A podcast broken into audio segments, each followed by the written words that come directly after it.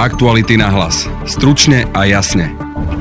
Zmluva o nákupe vakcín Sputnik V je už zverejnená. Na zmluvu sme sa pozreli s právnikom Transparency International Slovensko Jánom Ivančíkom. Je tam viacero, by som povedal, eh, otáznikov, či už ide o zodpovednosť za škodu, ktorá na jednej strane je limitovaná pri všetkých producentoch vakcín, ale na druhej strane ten kontrakt s, s ruskou stranou vylučuje akúkoľvek zodpovednosť. Premiér Eduard Heger dnes predložil parlamentu programové vyhlásenie vlády. Zároveň sa chcem poďakovať Igorovi Matovičovi, ktorý svojim neunavným bojom proti mafii, korupcii získal dôveru občanov Budete počuť ex-premiéra a ministra financí Igora Matoviča. Áno, ospravedlňujem sa za to, že som v týchto chvíľach to nezvládal. Vypočuť si budete môcť ministra hospodárstva Richarda Sulíka. Tiež som nečakal, že už po roku e, tu budeme stáť. O programovom vyhlásení vlády a vláde Eduarda Hegera sa v podcaste porozprávame s politológom Radoslavom Štefančíkom. Táto vláda sa vyhla tomu trapasu, ktorý sme zažili pri vláde e, Petra Pellegriniho a síce, že schválili dokument, ktorý bol na určitých miestach zastaraný, dokonca tam boli veci, ktoré už boli dávno splnené. Práve počúvate podcast Aktuality na hlas. Moje meno je Denisa Hopková. Naše podcasty vznikajú vďaka vašej finančnej podpore. Môžete nás podporiť cez službu Actuality Plus už od 99 centov za týždeň alebo od 3,60 za mesiac. Všetky možnosti nájdete na webe Actuality.sk lomka plus. Aktuality na hlas. Stručne a jasne. Ministerstvo zdravotníctva zverejnilo zmluvu s výrobcom Sputnika V. Čo všetko sa v zmluve hovorí, aké záväzky plynú slovenskej strane a aké záväzky plynú ruskej. O tom všetkom sa budem teraz rozprávať s právnikom z Transparency International Slovensko Janom Ivančíkom. Dobrý deň, vítajte.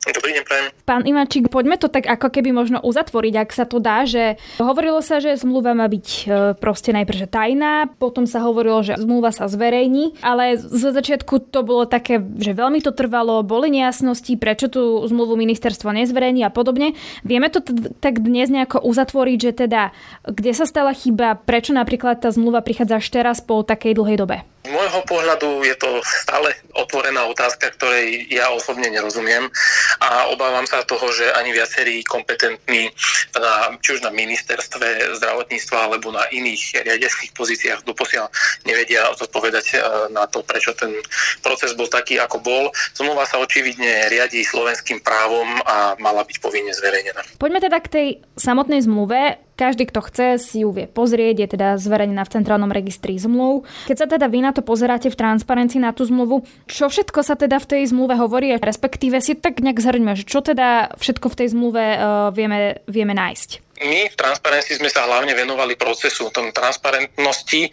toho, ako sa má verejnosť dostať právo k informáciám, či boli dodržané náležitosti, ktoré vyžaduje náš, náš zákon ohľadom povinného zverejňovania zmluv. Samozrejme je tam veľmi veľa otázok, či už obchodných, alebo aj zo zdravotníckého hľadiska. Je tam viacero by som povedal, eh, otáznikov, či už ide o zodpovednosť za škodu, ktorá na jednej strane je limitovaná pri všetkých producentoch vakcín, ale na druhej strane ten kontrakt eh, s, ruskou stranou vylučuje akúkoľvek zodpovednosť pre dodávateľa tých vakcín. Vy ste spomínali teda tie záväzky Ruska, ktoré tam nemá. Viete teda aj konkretizovať, že, že čo to teda znamená pre Slovensko, že ako keby za čo všetko má teda zodpovednosť a teda znamená to, že Rusko nemá zodpovednosť za vôbec nič? V tejto zmluve je explicitne uvedené, teda, že dodávateľ nepreberá žiadnu zodpovednosť. Takže z toho sa dá vyvodiť v podstate áno, naozaj veľmi nulová, e, respektíve zodpovednosť blížiaca sa k nule.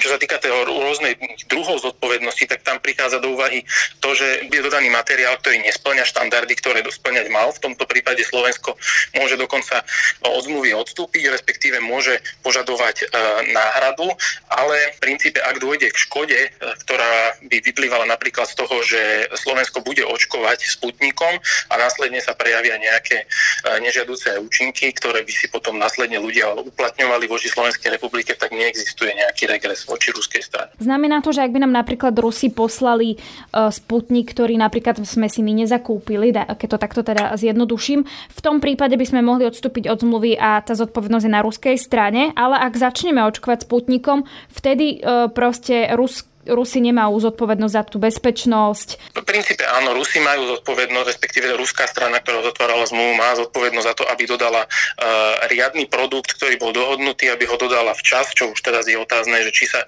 to vôbec podarí naplniť nakoľko uh, sú tam v zmluve uvedené mesiace, po ktorých majú byť dodané uh, jednotlivé dodávky.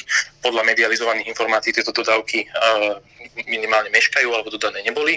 A za týchto okolností, pokiaľ by meškalo napríklad 50% mesačné dodávky, tak môže Slovensko odstúpiť od zmluvy, alebo v prípade teda, ak by boli dodané iné, iné produkty, než boli dohodnuté, tak tiež tu je možnosť ten, ich uplatniť nejaké nároky zo strany Slovenska. V prípade ale, ak Slovensko začne očkovať vakcínou, z ktorej potom následne sa prejavia nejaké nežiaduce účinky. Slovensko má povinnosť ich reportovať, ale na druhej strane zodpovednosť ruskej strany v zmluve nie je uvedená. Ale spomínali ste, že nevieme teda asi to porovnať s inými zmluvami, zmluvami napríklad čo sa týka Pfizeru, AstraZeneca, Moderny, pretože tie zmluvy neboli takto uh, veľmi zverejnené ako táto? Áno, na úrovni Európskej únie boli zverejnené iba niektoré zmluvy a aj tam uh, sú niektoré pasáže vyčiernené, takže komparácia je v tomto smere zložitejšia. Čo sa týka napríklad toho, že je tam aj suma, za koľko tie vakcíny nakupujeme, vy keď ste videli tie napríklad zmluvy s inými vakcínami, je to taká, že primeraná primeraná cena? Tejto záležitosti sa venujú u nás iní kolegovia, takže ja by som sa k tomuto nejak e, explicitne vyjadrovať nechcel. Čo čo mám tu tie informácie, tak ako e, ide o e, porovnateľnú cenu. Samozrejme treba e, uviezť ešte na správnu mieru aj skutočnosť, že tam sú potom ešte ďalšie náklady na či už skladovanie, e, potom všelijaké clá, dane, ktoré prichádzajú do úvahy. Takže toto sú veci, ktoré treba k tomu ešte tiež e, prirátať na druhej strane, ale ako, ako hovorím, toto nie je úplne moja expertíza, takže by som sa do nejakých hlbších polemík v tomto smere nepúšťal. Rovnako, pokiaľ sa nemýlim, píše sa tam, e, že ak si neobjednáme všetky ďalšie dávky, takže aj tak by sme to proste museli zaplatiť za celé tie 2 milióny. V zmluve je uvedené, že systém, ktorým sa riadi zmluva je e, take or pay, teda v podstate prevezmi alebo zaplať. Čiže áno, pokiaľ nedôjde k objednávkam zo strany Slovenskej republiky, aj tak máme povinnosť zaplatiť tie vakcíny. Napríklad, že čo sa tam, či sa tam spomína štátny ústav pre kontrolu liečiv, respektíve či sa tam napríklad spomínajú aj tie tzv. OMC laboratória, o čom bola teda na Slovensku veľká diskusia, lebo to sa práve spomínalo, že my sme tú zmluvu porušili. Takže či sa tam teda niekde spomína, alebo z tej zmluvy vieme vyčítať, že naozaj sme my ako Slovensko niečo porušili. Áno, v zmluve je konkrétne e, uvedený štátny ústav pre kontrolu liečiv, ktorý na strane Slovenskej republiky, ako teda e, kupujúceho, je oprávnený vyžadovať si e, nielen dokumenty, ale dokonca aj vykonávať inšpekciu produktov v zariadeniach predávajúceho, takže v tomto smere je štátny ústav uvedený explicitne v tom kontrakte. Dá sa povedať, že či napríklad teda Rusko niečo porušilo, ak napríklad Šukl nedostal všetky dokumenty, ktoré chcel, chcel? Toto je veľmi ťažké komunikovať s ohľadom na medializované informácie, ktoré sa veľmi rôznia a každý deň v podstate e, z každej strany e, sa k človeku dostane niečo iné.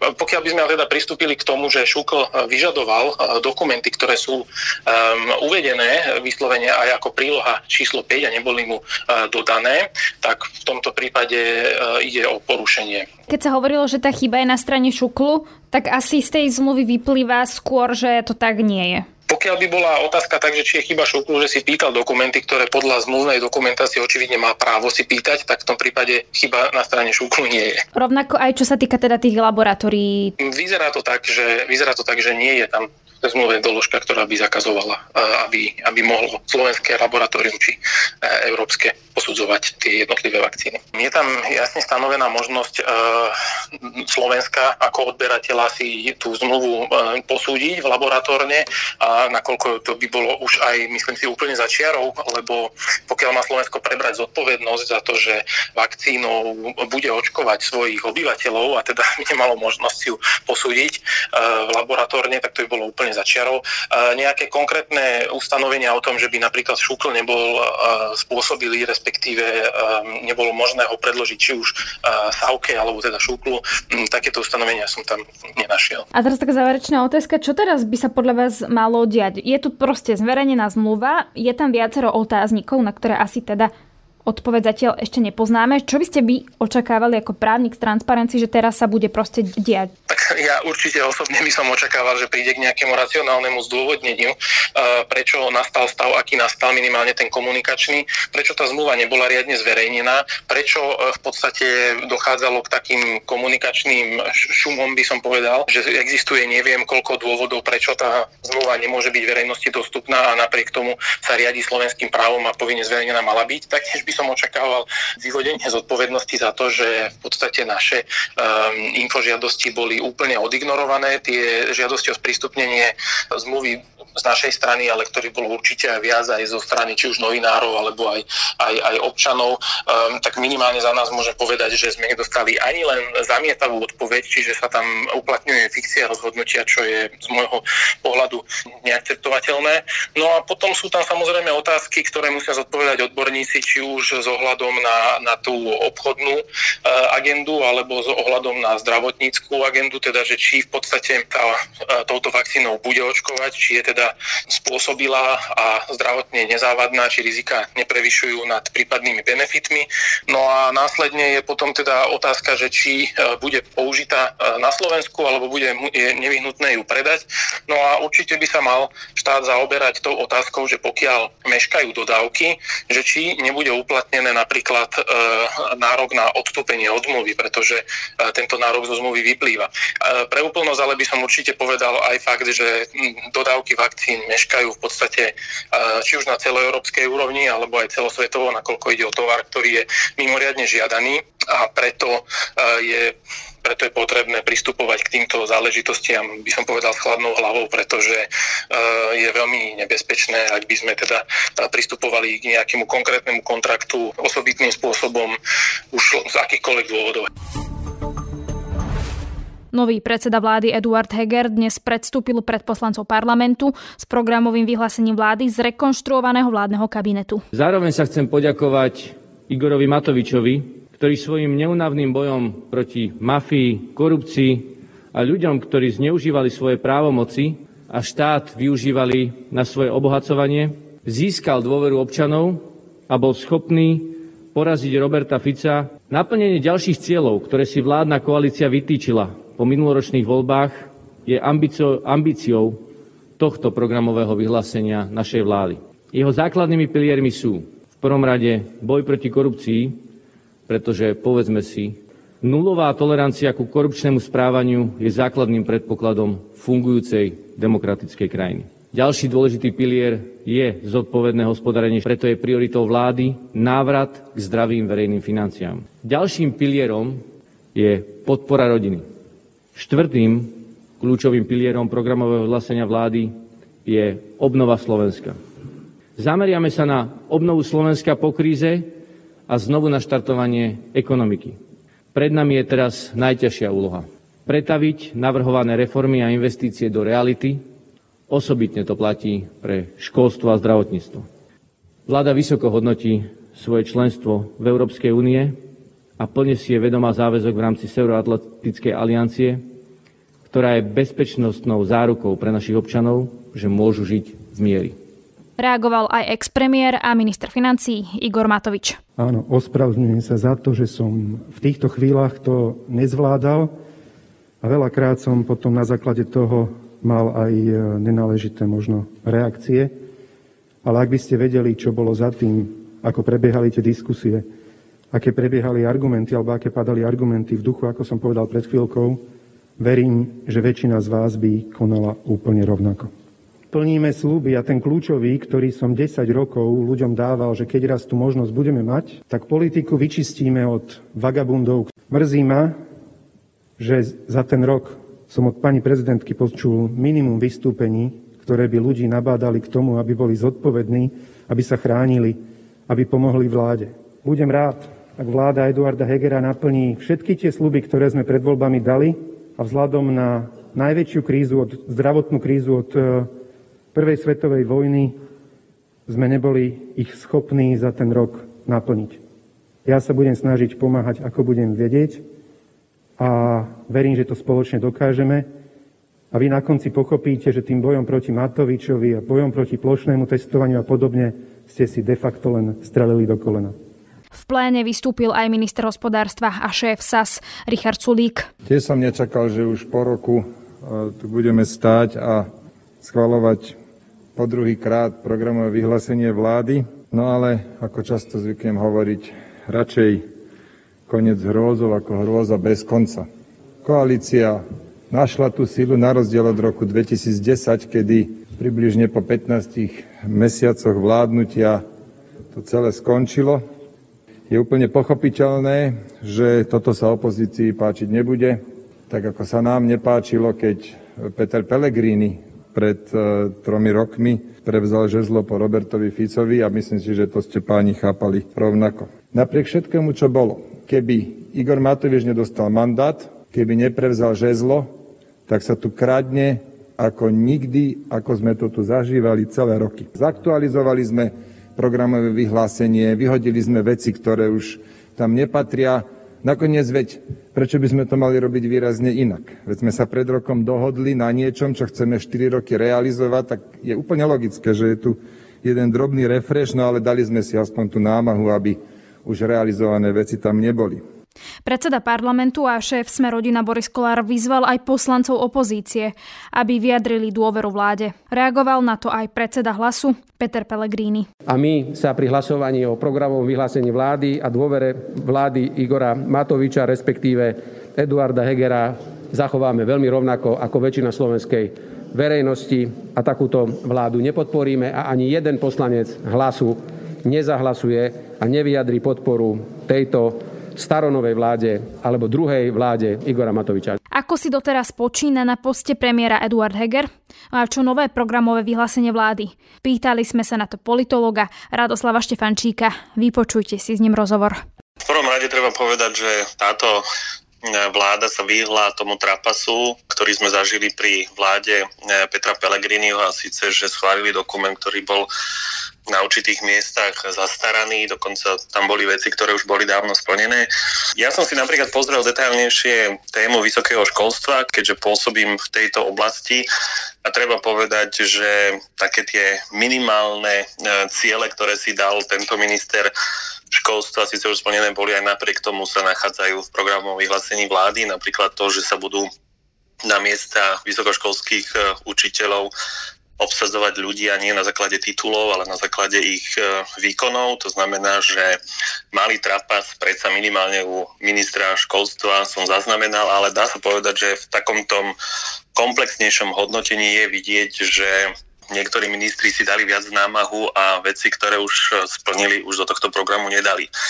A to je veľmi dôležité povedať, že e, máme síce nového predsedu vlády, ale prakticky vláda je to tá istá, takže ja ani nevidím nejaký dôvod, aby nové programové vyhlásenie vlády bolo úplne, úplne iné ako to Matovičové. Samozrejme je veľmi dôležité, aby vláda zareagovala na aktuálnu situáciu, predsa len sa nachádzame rok neskôr, ako vznikla vláda Igora Matoviča. Nachádzame sa teda v období, v ktorom už máme určitú skúsenosť s bojom proti pandémii ochorenia COVID-19, takže si viem predstaviť, že mm, vláda mohla reflektovať túto situáciu oveľa intenzívnejšie. Samozrejme, v programu vyhlásení vlády sa nachádzajú na určitých miestach e, otázky, ktoré sú spojené práve s touto problematikou, len som si neistý, či je to dostatočne. No práve to je to, že čo sa uh, ako keby vyčíta už, že vláda sa dostatočne nevenuje uh, v tom programovom vyhlásení vlády tomu, čo sa deje dnes, že dajme tomu pred tým rokom, predsa tá situácia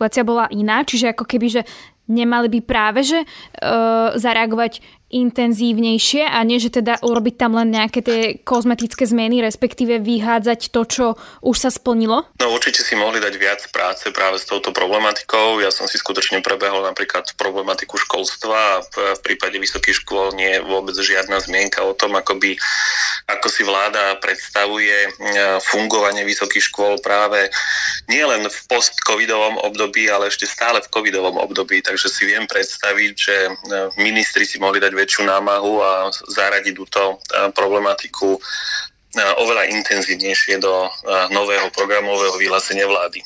Čo sa teda týka toho pôsobenia Eduarda Hegera na stoličke predsedu vlády, aj novinári sa to pýtali, e, politikov, aj sa o tom špekulovalo, veľmi komentovalo, že či dokáže Eduard Heger vysť z tieňa e, expremiéra Igora Matoviča. Keď to takto zhodnotíte spätne ten mesiac, alebo teda odkedy teda sedí na tej stoličke Heger, aký je Heger premiér podľa vás? Ja si pamätám napríklad na jeho tlačovú konferenciu e, v momente, keď Igor Matovič e, šiel do Moskvy e, vyjednávať s, s dodávateľom vakcíny Sputnik V a vyzeralo to tak, že Eduard Heger vôbec nevie, na čo vlastne Igor Matovič išiel do Moskvy ako minister financí. E, vidíme, že Igor Matovič bol v týchto dňoch napríklad v, e, v Maďarsku, tam sa stretol s ministrom zahraničných vecí, to znamená, že nestretol sa s ministrom financí, ako by sa očakávalo, keďže vlastne túto problematiku zastrešuje, ale stretol sa s ministrom zahraničných vecí Maďarskej republiky. Takže je úplne evidentné, že Igor Matovič si stále robí, čo on považuje za dôležité a vyzerá to tak, že ani nový premiér ho nedokáže v tomto v tomto prípade e, regulovať. Tá otázka, že či Eduard Heger je stále v tieni Igora Matoviča je skutočne na mieste. Ja by som povedal, že ešte stále pôsobí skôr ako hovorca Igora Matoviča, nie ako ako dominantný, autoritatívny predseda vlády. Nemá Heger aj tú úlohu ťažku v tom, že veď predsa len, že lídrom Olano je Matovič a potrebuje Heger aj nejakú dôveru poslancov Olano, že nemá to ťažké aj v tom, že ako keby ten výtlak uh, politický mu chýba napríklad dajme tomu aj v tom samotnom Olane. Áno, ale to je práve ten dôvod, prečo Eduard Heger je stále v tieni Igora Matoviča, pretože opäť zažívame situáciu, kedy je pozícia na, na predsedu najsilnejšej politické strany a premiéra rozdelená, vykonávajú dvaja ľudia a je teda pochopiteľné, že, e, že jeden z nich musí ťahať za ten kratší koniec. Keď si napríklad spomínam na obdobie vlády Petra Pellegriniho, tak si možno, že pamätáme na to, ako sa Andrej Danko vôbec ani nechcel ako koaličný partner strany Smer E, nechcel rozprávať s Petrom Pelegrinim, pretože podľa neho bol ten rozhodujúci človek, e, tá rozhodujúca osobnosť, e, ktorá ťaha za nitky práve Robert Fico. Takže myslím si, že táto situácia sa ako keby opakovala. Samozrejme, ostatní koaliční partnery zatiaľ rešpektujú Eduarda Hegera a prejavu k nemu úctu, respektíve k funkcii, ktorú zastáva. Nie je tam taký otvorený konflikt alebo skôr antipatia ako medzi Dankom a Pelegrinim, ale zase to nie je dôkaz toho, že by Igor Matovič predsa len stále nebol tým rozhodujúcim človekom, ktorý rozhoduje možno, že nielen nielen vo vnútri strany, ale určite rozhoduje o tom, ako sa Eduard Heger niektorým veciam postaví. Kam to teda môže smerovať, ak to bude týmto štýlom pokračovať a teda ak nebude Eduard Heger, dajme tomu, typ premiéra, ktorý si buchne po stole? Samozrejme, tých možností je niekoľko. Dôležité je však, že pán Heger nie je typ politika ako napríklad Peter Pellegrini. U neho sme jednoznačne videli, že má ešte určité ambície, ktoré nedosiahol, že chce tvoriť e, politiku z pozície nielen predsedu vlády, ale aj predsedu najsilnejšej politickej strany, takže u neho sme videli ambície ktoré e, ja neidentifikujem zatiaľ u Eduarda Hegera. Vyzerá to tak, ako keby on v rámci postavenia, ktoré má, bol spokojný. Zase samozrejme to nemusí byť na škodu veci, pretože sa tým môžu eliminovať niektoré konflikty, ktoré by vznikali e, tým, že v minulosti, keď Igor Matovič riešil niektoré veci skutočne cez alebo napriek vôli svojich koaličných partnerov. Takže v konečnom dôsledku takýto slabší premiér môže byť e, tou silnou stránkou celej vládnej koalície, v rámci ktorej určite existujú nejaké napätia, ale tým, že sa e, to napätie e, eliminuje tým, že Eduard Heger pôsobí na čele vlády a nie to Igor Matovič, tak to nakoniec môže byť aj spôsob, ako prekonať jednotlivé animozity medzi koaličnými partnermi a dotiahnuť to až do riadnych parlamentných volieb. No a to je z dnešného podcastu všetko, ale ak si chcete vypočuť viac našich podcastov, nájdete ich na našom webe Aktuality.sk alebo v podcastových aplikáciách. Na dnešnom podcaste spolupracoval Adam Oleš. Pekný zvyšok dňa a tiež pekný víkend želá Denisa Hopková. Aktuality na hlas. Stručne a jasne.